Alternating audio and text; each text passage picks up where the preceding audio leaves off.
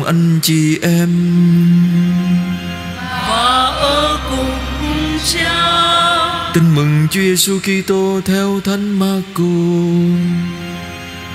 lạy Đức Chúa vinh danh Chúa Khi ấy vừa ra khỏi hội đường Ca Phác Noum, Đức Giêsu đi đến nhà hai ông Simon và Andre. Có ông Giacôbê và ông Gioan cùng đi theo. Lúc đó bà mẹ vợ ông Simon đang lên cơn sốt, nằm trên giường. Lập tức họ nói cho người về tình trạng của bà. Người lại gần cầm lấy tay bà mà đỡ dậy. Cơn sốt dứt ngay và bà phục vụ các ngài.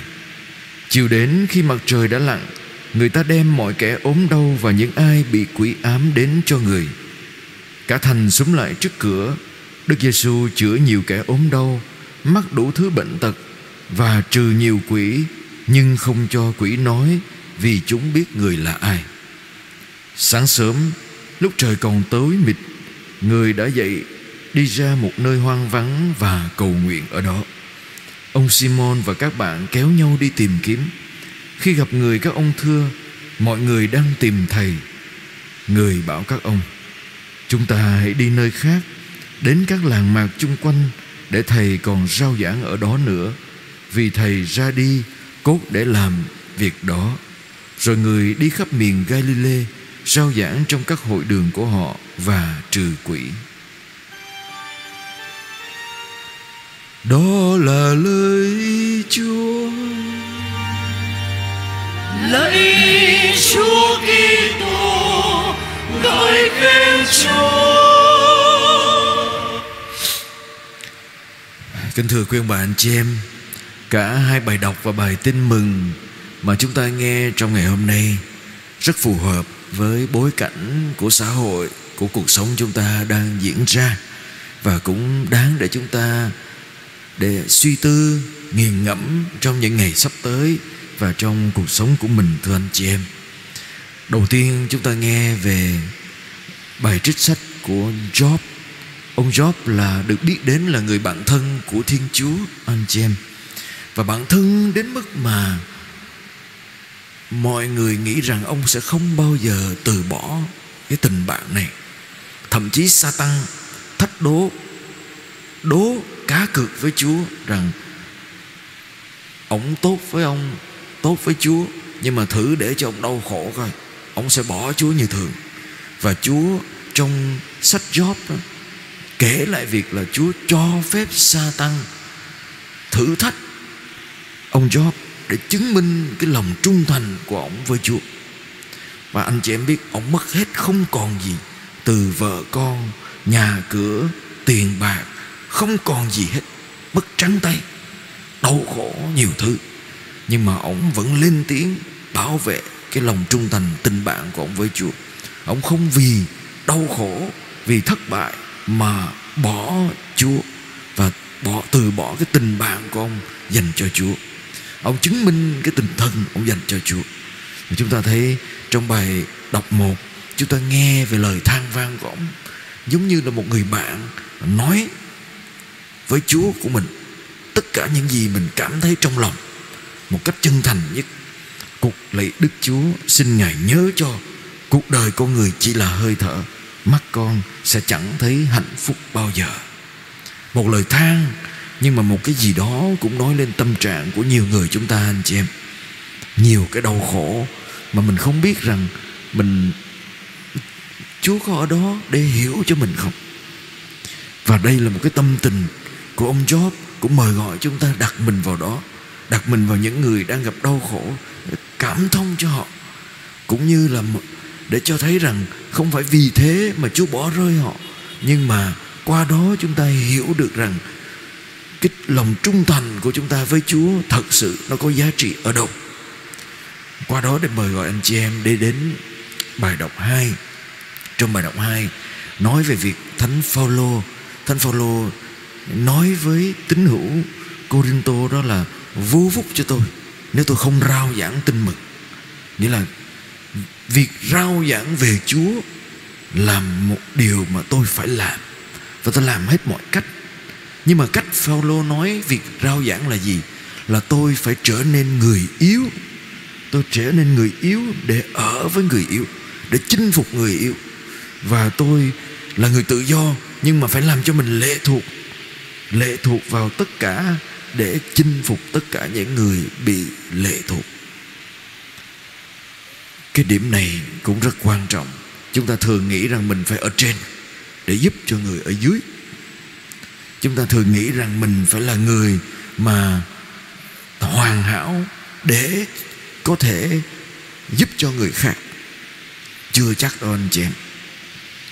Trong một lần nói chuyện với các bậc phụ huynh, một cái người, một ông giáo sư nổi tiếng tên là Winnicott, ông nói với một người phụ huynh lên than vang với ông ta về việc là tôi không biết làm sao để làm một người người cha tốt, người cha hoàn hảo. Tôi cảm thấy dạy con khó quá.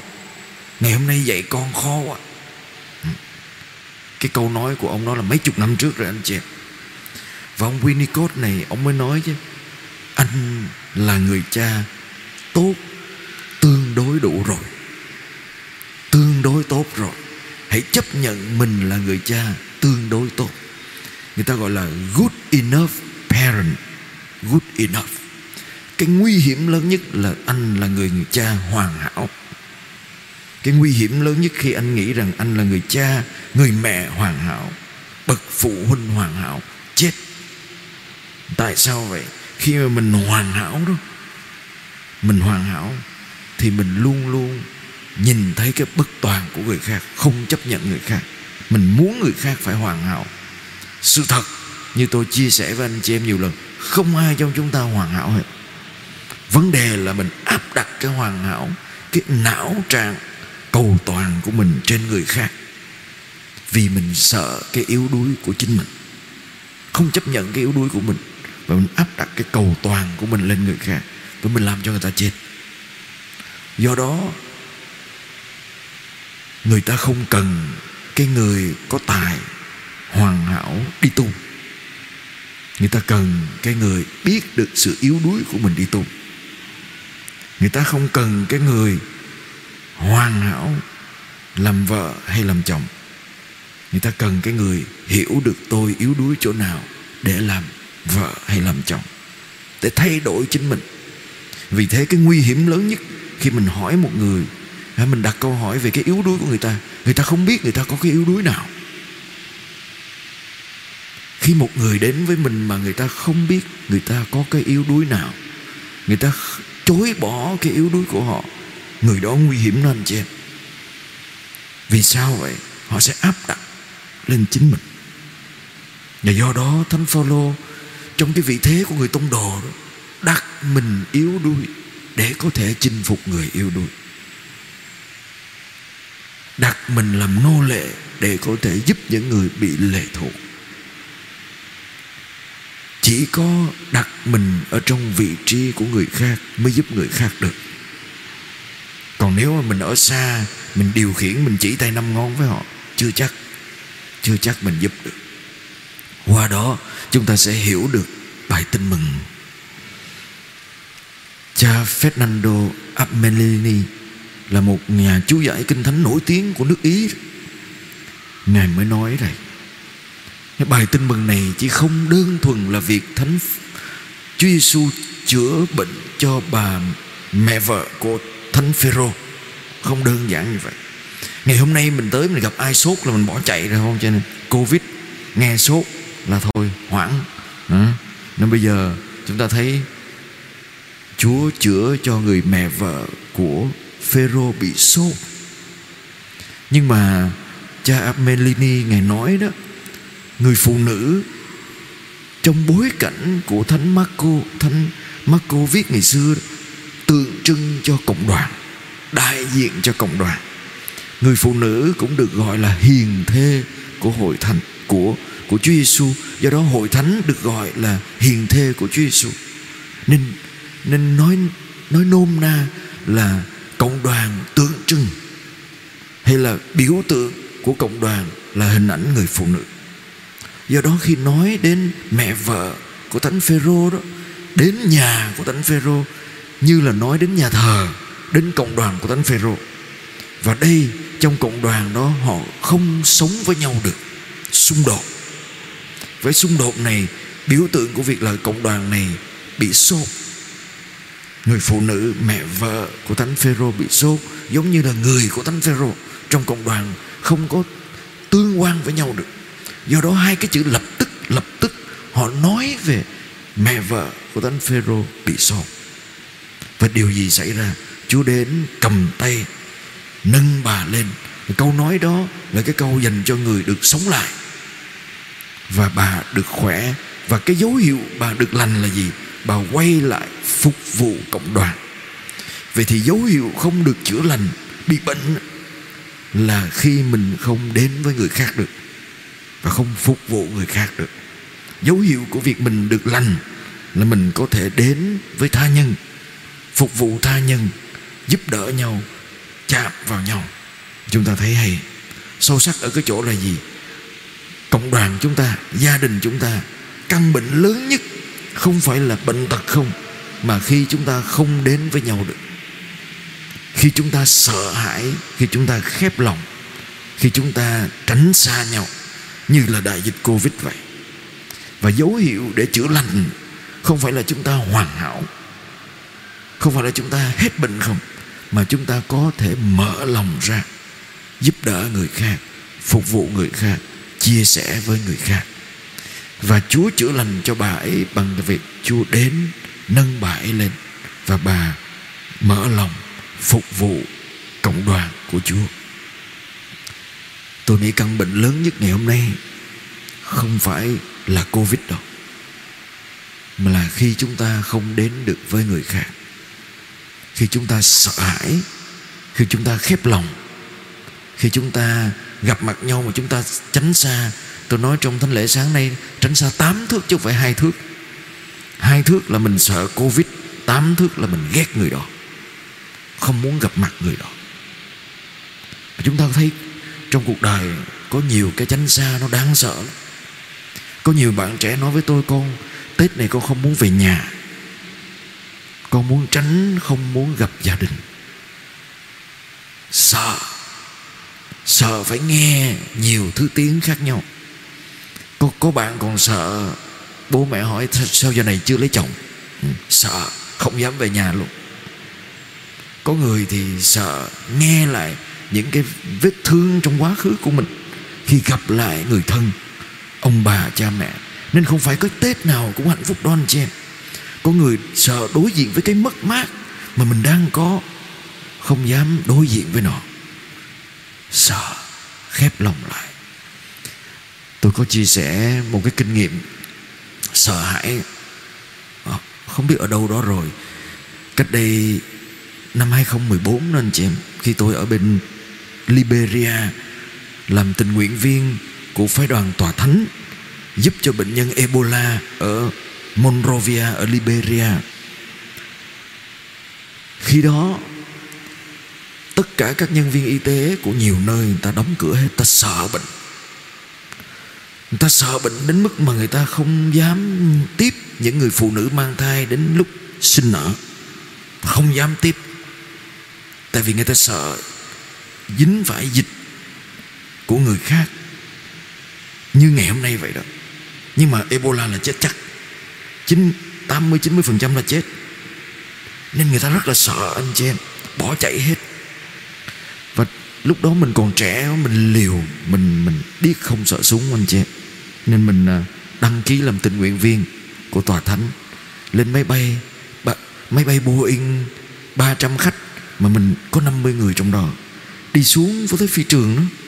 Liberia đó anh chị em, Thấy người ta xếp hàng rồng rắn mấy cây số Để trốn khỏi đất nước. Xếp hàng để lên máy bay để trốn. Còn máy bay của Liên Hiệp Quốc của chúng tôi đáp xuống, Có 50 người bước ra Và chạy vô trong thành phố. Và điều tôi ngạc nhiên nhất là Cái gì anh chị em? Đến nơi đó, chỉ còn có các sơ dòng Franciscan ở đó. Vẫn còn mở các phòng khám của người công giáo Để giúp đỡ bệnh nhân chạy tới. Tại vì sốt là người ta đuổi đi. Mình có thể bị sốt vì lao, Bị nhiễm trùng. Mình có thể, Người ta có thể có thai, Mà tất cả những người đó bị đuổi đi hết. Và chúng tôi ở đó để phục vụ, Thậm chí phải đỡ đẻ cho người phụ nữ mang thai đến sinh nở. Và khi một người phụ nữ té trước mặt mình, ai cũng bỏ chạy hết. Và lúc đó, một người nói với mình, cha cha ra, cha đỡ người đó. Lúc đó mình chỉ còn biết là nếu như người đó có bệnh, mình cũng chết theo. Và đúng như thế, anh chị em, cái cảm giác mà mọi người sợ hãi, nó ghê gớm, nó kinh khủng đến mức mà mình cảm thấy mỗi một tối mình không biết ngày nào mình chết. Đến lúc mình về được đến nước ý đó, anh chị em, về lại cộng đoàn của mình, tất cả các anh em trong nhà dòng sợ mình. Mà họ sợ đến mức mà đồ của mình bà giặt đồ, cô giặt đồ của đem của nhúng cha ven hết, nên nó loang lỗ hết. Không còn cái gì mặc được hết. Và quần áo của mình hư hết. Mình bị nhốt trong phòng 3 tuần lễ. Ăn bằng chén muỗng nhựa để trước cửa phòng mình. Tới giờ mình mở ra, mình lấy, mình ăn. Đó là lần đầu tiên trong cuộc đời tôi bị khủng hoảng về ơn gọi. Tôi đã từng nghĩ đến việc không biết mình có đi tu được nữa không? Tại sao vậy? Cái kinh khủng của việc bị khép lòng sợ hãi trước mặt mình. Không đến với mình. Và lúc đó mình nghĩ trong đầu thôi thà mình quay lại châu phi để chịu chết. Chết ở đó còn hơn. Còn ở đây ai cũng sợ mình hết. Cho đến lúc ba tuần sau nó mới hết. Mọi người thấy mình không có sao hết. Họ mới gần gần dần dần nói chuyện lại với mình. Tại, tại sao tôi chia sẻ cái đó anh chị em?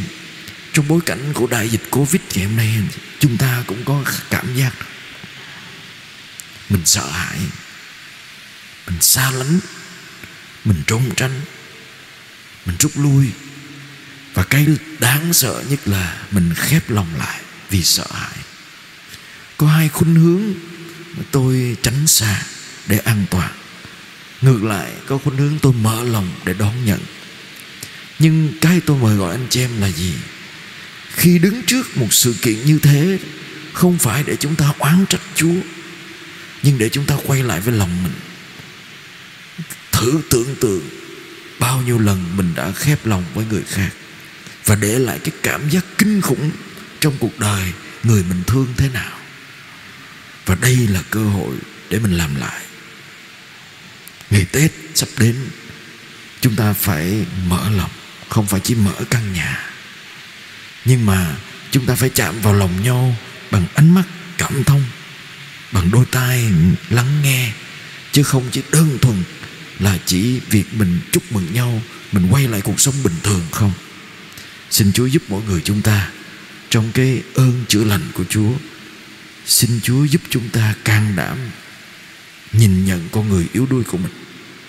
Khi nhìn nhận sự yếu đuối của mình mình mở lòng ra đón nhận sự yếu đuối của tha nhân phải ý thức được rằng giây phút này chúa cho chúng ta quan trọng. Đừng khép lòng lại với nhau và hãy để cho chúa nâng chúng ta lên bằng bàn tay chữa lành của chúa. Amen.